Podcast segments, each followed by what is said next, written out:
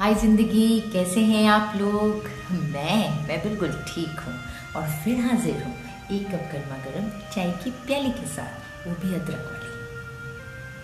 हम अक्सर सुनते हैं, अरे यार, ये मेरे भाग्य में नहीं था। पता नहीं भगवान ने क्या लिखा है मेरे भाग्य में।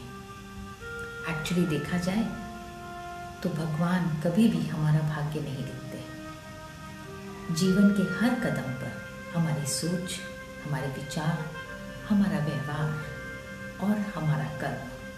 यही हमारे भाग्य लिखते हैं। आज जो हम निर्णय लेंगे, उसी पे हमारा भविष्य रचा जाता है। यही जीवन का सार है। इसलिए मैं क्या कहती हूँ? अपना ख्याल रखिए, अपनों का ख्याल रखिए और हमेशा खुश रहिए और खुशियाँ बिखेरिए। Bye till the next time